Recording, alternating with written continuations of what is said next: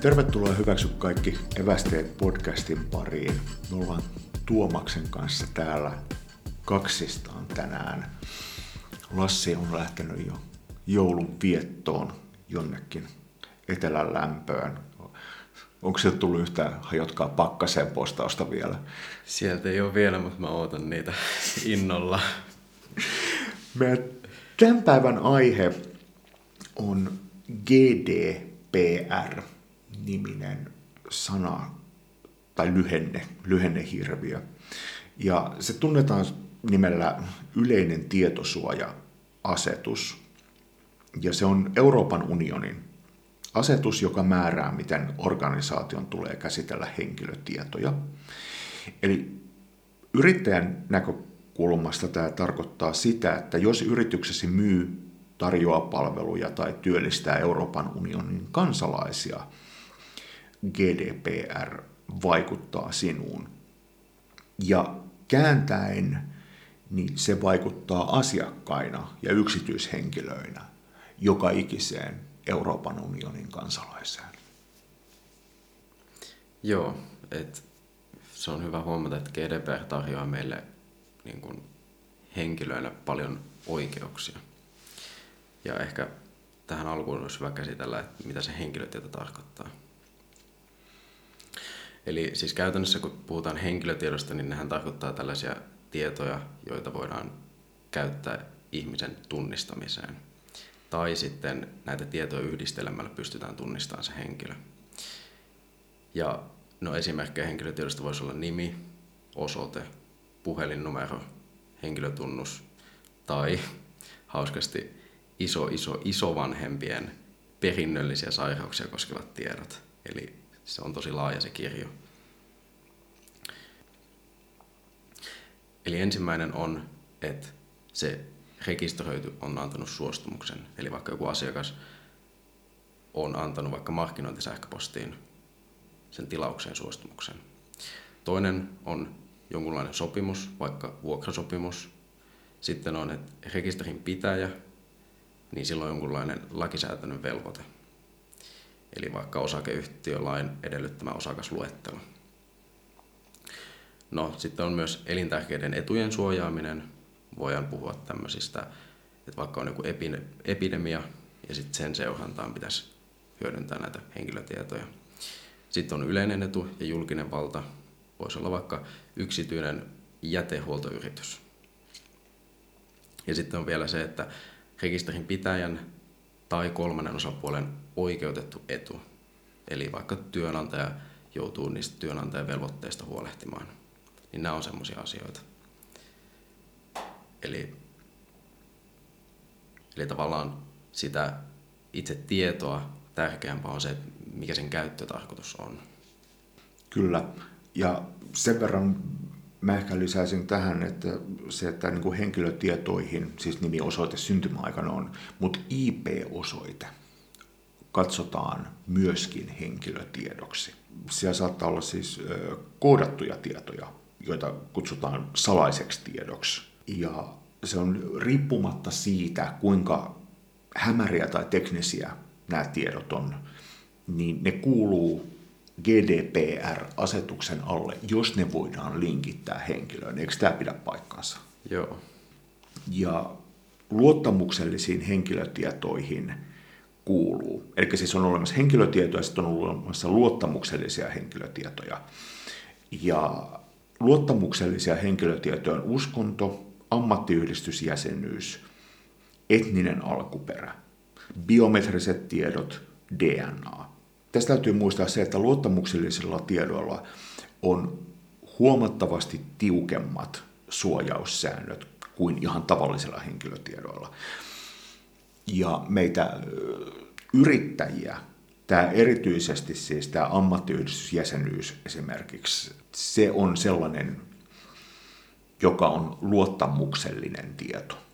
Nyt kun ollaan puhuttu henkilötiedoista ja luottamuksellista henkilötiedoista, niin on hyvä käsitellä oikeuksia, eli rekisteröidyn oikeuksia, eli vaikka asiakkaan tai työntekijän oikeuksia, eli sen tahon, jonka henkilötietoja käsitellään.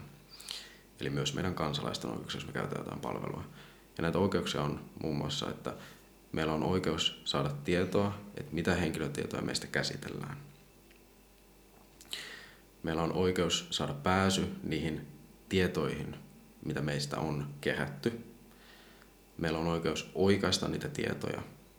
Meillä on oikeus poistaa niitä tietoja ja meillä on oikeus niin sanotusti tulla unohdetuksi. Eli se käytännössä tarkoittaa sitä, että siitä järjestelmästä pitää poistaa ne meidän tiedot kokonaan. No, niiltä osin, kun se on mahdollista. Et voi olla tilanteita, jossa vaikka työnantajan pitää jättää sinne tietyt tiedot, jotta se on se lakisääteinen velvoite myös sille työnantajalle. Sitten on oikeus rajoittaa omien tietojen käsittelyä, oikeus siirtää tiedot toisesta järjestelmästä toiseen ja oikeus vastustaa niiden tietojen käsittelyä. Ja sitten viimeisempänä oikeus olla joutumatta tällaisen automaattisen päätöksenteon kohteeksi.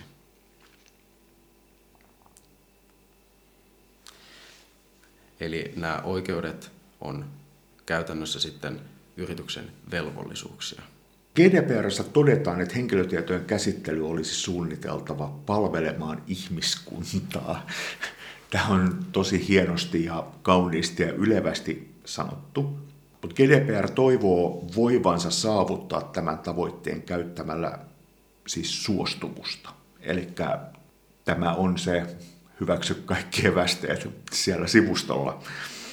Ja voi olla niin yksinkertainen asia niin kysyä asiakkaalta, haluavatko he vastaanottaa sähköpostin viestejä yritykseltä esimerkiksi. Antavatko ihmiset ää, lupaa käyttää näitä tietoja markkinoinnissa.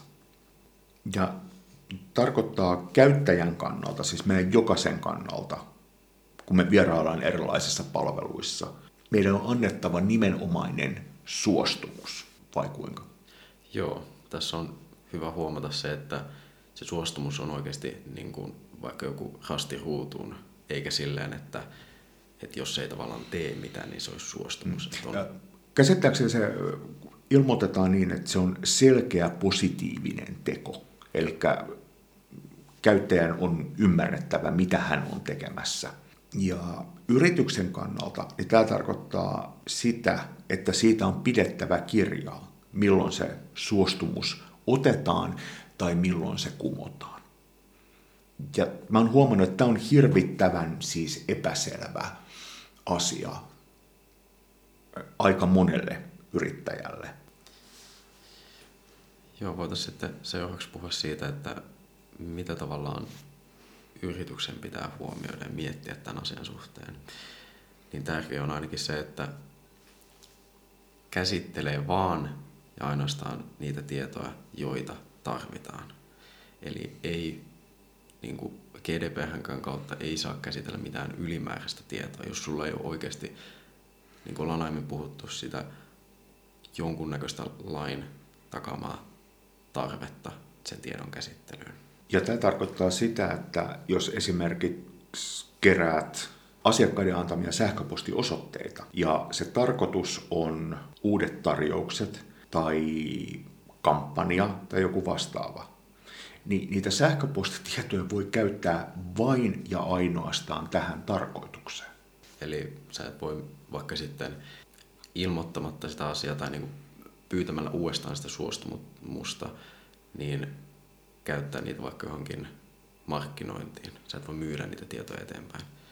Ja sit sä et voi myöskään kerätä vaikka jotain osoitetietoja tai mitään muutakaan ylimääräistä tietoa, jos sulla ei oikeasti tarvetta niihin. Niin, eli hyvä esimerkki tähän on se, että jos edellytät mm, osoitetta, joka tarkoittaa siis kotiin kuljetuspalvelu, niin silloinhan pitää tietää nimi, henkilön nimi ja henkilön osoite. Tämä on itsestään selvää. Mutta äh, välttämättä henkilön siviilisääty ei kuulu silloin, tai mikään muukaan sellainen ylimääräinen tieto asiakkaasta, niin se ei kuulu siihen palveluun, tai sitä ei tarvita sen palvelun suorittamiseen. Ja sen lisäksi on niin kuin tärkeää olla läpinäkyvä sen suhteen, että mitäkin tietoja kerätään, eli mitä kertoa niille asiakkaille tai työntekijöille, että, että miksi sä keräät sitä tietoa.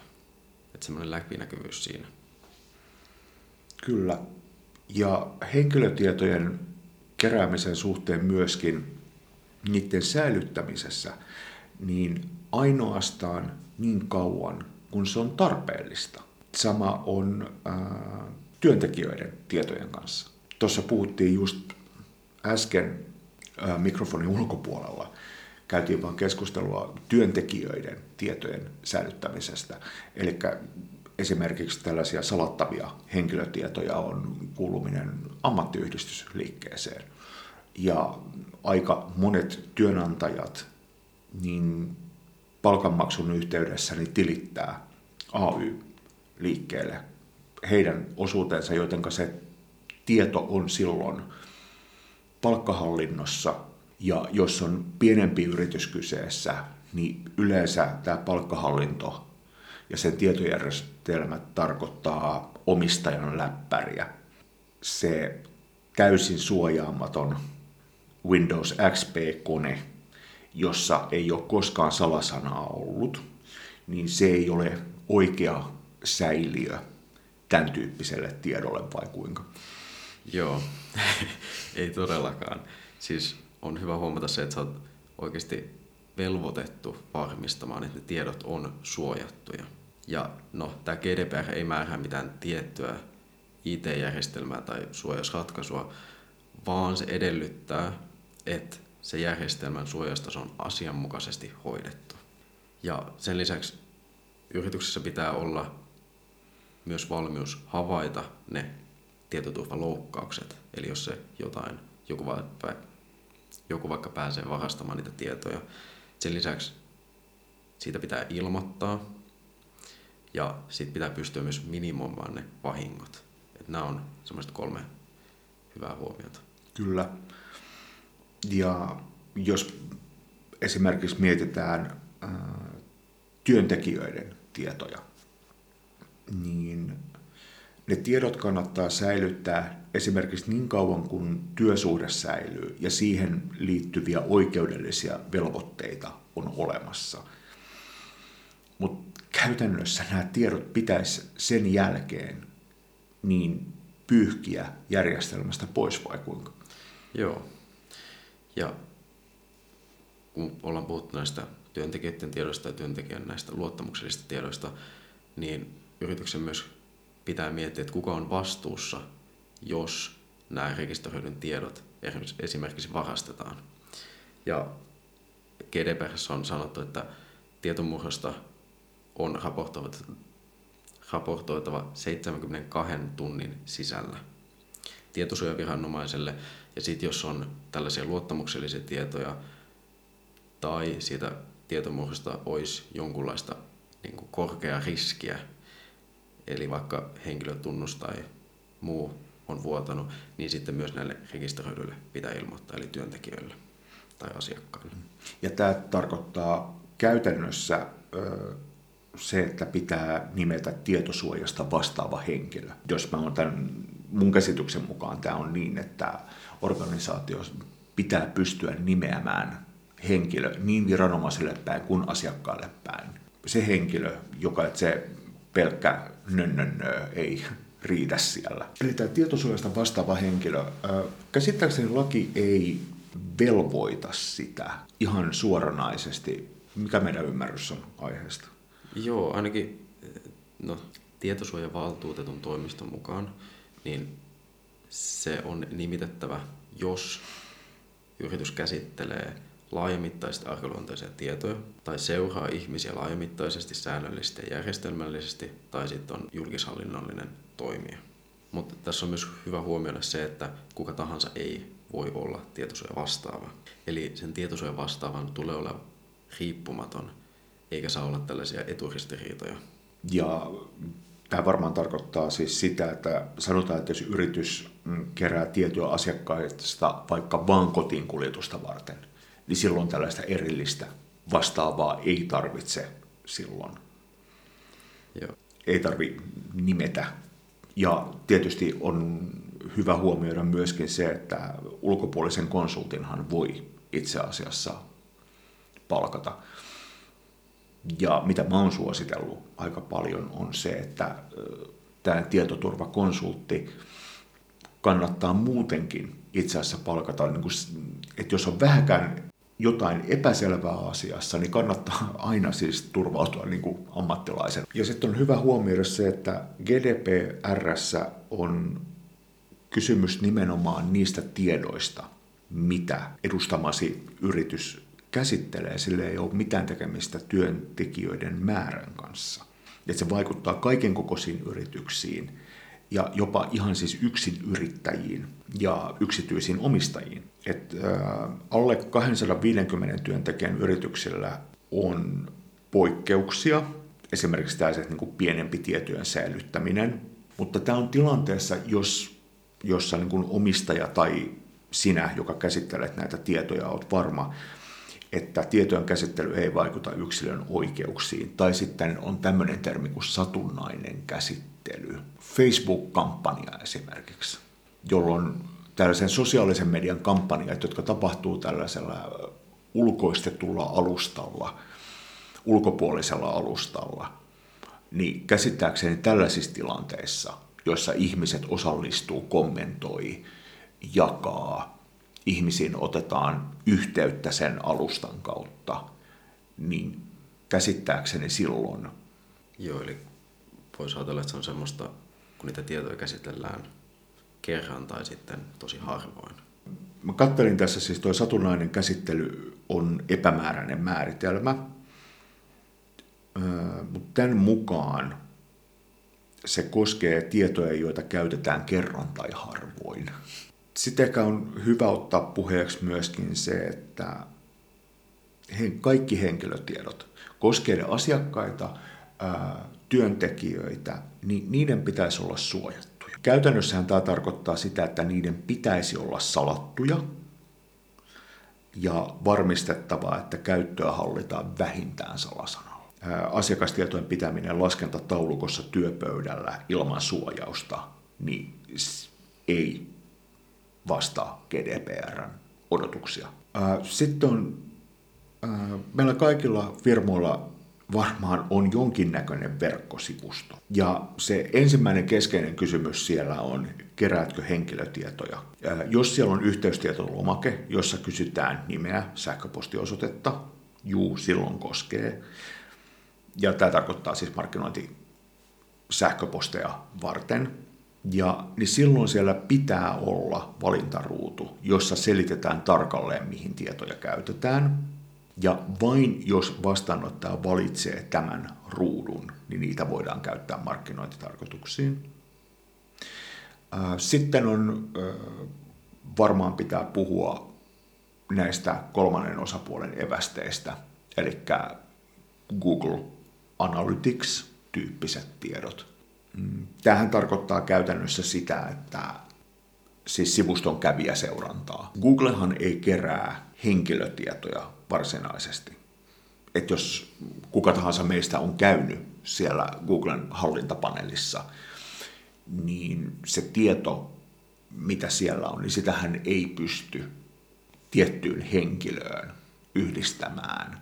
Voitaisiin puhua sitten näistä rangaistuksista, mitä tämä GDPR voi ja pystyy sitten langettamaan, jos sen mukaan sitten ei toimita niin kuin laillisesti.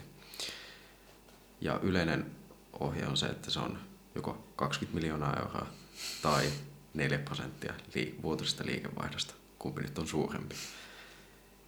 Ja mielenkiintoisia tapauksia ja aika suuriakin summia jouduttu maksamaan. Esimerkiksi Esimerkiksi Taksi Helsinki oli vuonna 2020 joutunut maksamaan 72 000 euron suurisen seuraamusmaksun, koska oli tallentanut asiakkaiden keskusteluja ilman, että kertoi niille. Joo, 2020 myöskin tota postia läpsästiin ää, muuttoilmoituksiin liittyen 100 000 euron seuraamussakolla Eli tämä meni niin, että asiakkaat oli kannelleet mm, tällaisessa tilanteessa, jossa ihmiset on tehnyt muuttoilmoituksen postille ja saaneet sen jälkeen suoramarkkinoinnin yhteydenottoja. Ja osalla kantelun tehneistä ei ollut aiempaa asiakassuhdetta markkinointia tehneisiin yrityksiin. Kymen Vesi Oy paikansi ajoneuvoja ja sitten työntekijöitä ajotietojärjestelmän avulla. Sijaintitietoa käytettiin muun muassa työajan seurantaan. Tietosuojaa koskevaa vaikutusten arviointia ei oltu tehty, vaikka työntekijöiden sijaintitiedon käsittely edellyttää sitä. Seuraamusmaksu oli 16 000 euroa. Ja mm, nämä on siis vuonna 2020 langetettu ja ää, näitä on kolmaskin tapaus täällä. Ja tästä ei ole tietoa, mikä yritys on ollut kyseessä, mutta siis oli kerännyt työhönottotilanteessa tietoja uskonnollista vakaumuksesta, terveydentilasta, mahdollisesta raskaudesta ja perhesuhteista. Nämä tiedot määrättiin poistettavaksi ja läpsästiin 12 500 euroa. Huhhuh. Eli nämä GDPR-seuraamukset, niin nämä ei ole PK-yritykselle mikään vitsi. Joo, ei todellakaan. Ja sitten mä voisin ottaa yhden tapauksen ihan yksityishenkilöstä. Mä otan tämän Kyberturvan APC-yrittäjille. Siellä kerrotaan muutenkin GDPRstä, se kannattaa käydä lukemassa. Mutta täällä oli, että yksityishenkilölle oli langetettu 500, 500 euron sakko siitä, että oli asettanut kiinteistölle valvontakamerat, jotka tallensi myös sen naapurikiinteistön naapurikiinteistöjä. Joo, ja sitten viimeisenä pyönä voitaisiin nostaa tämä monellekin tuttu vastaamon tapaus. Eli tämä yritys rikko yleistä tietosuoja-asetusta laiminlyömällä henkilötietojen turvallista käsittelyä sekä tietoturvaloukkauksesta ilmoittautumiseen liittyviä velvollisuuksia. Eli tämä rekisterinpitäjä ei ollut myöskään toteuttanut asianmukaisia toimintapiteitä henkilötietojen käsittelyn turvaamiseen. Ja tämä sakon suuruus oli 608 000 euroa. Joo, toi vastaamon sakon suuruus on vaan sellainen, että niin kuin itse yrittäjänä niin toi oikeasti kylmää. Ää, hieman tapaukseen perehtyneenä kyllä No on ehkä väärin sanoa, että ansaitsivat sen, koska siis 600 tonni on ihan hirveä raha.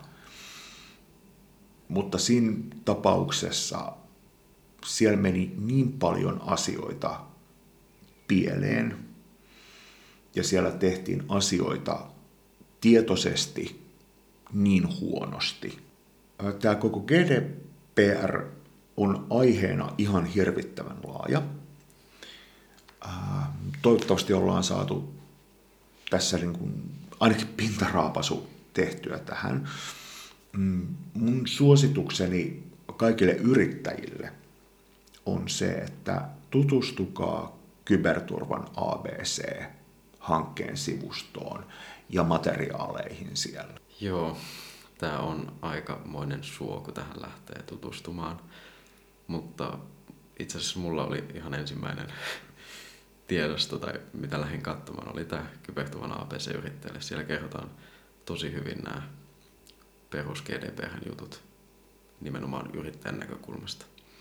Ja muutenkin netistä löytyy sitten muita hyviä tällaisia oppaita. Eli vaikka se on pienimuotoinen suo, niin ei se mahdoton ole.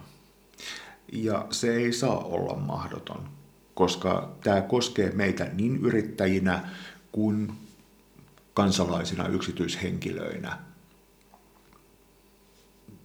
niin ei ole oikeastaan yrittäjälle tässä ei ole minkäännäköisiä vaihtoehtoja. Että tämän pitää olla hallussa. Meistä varmasti jokainen tuntee nyt piston sydämessään ja ryntää kiireen kaupalla tutustumaan GDPRään ja GDPR-ohjeistukseen. Kyllä, voimia. Kuullaan seuraavassa jaksossa. Kuullaan.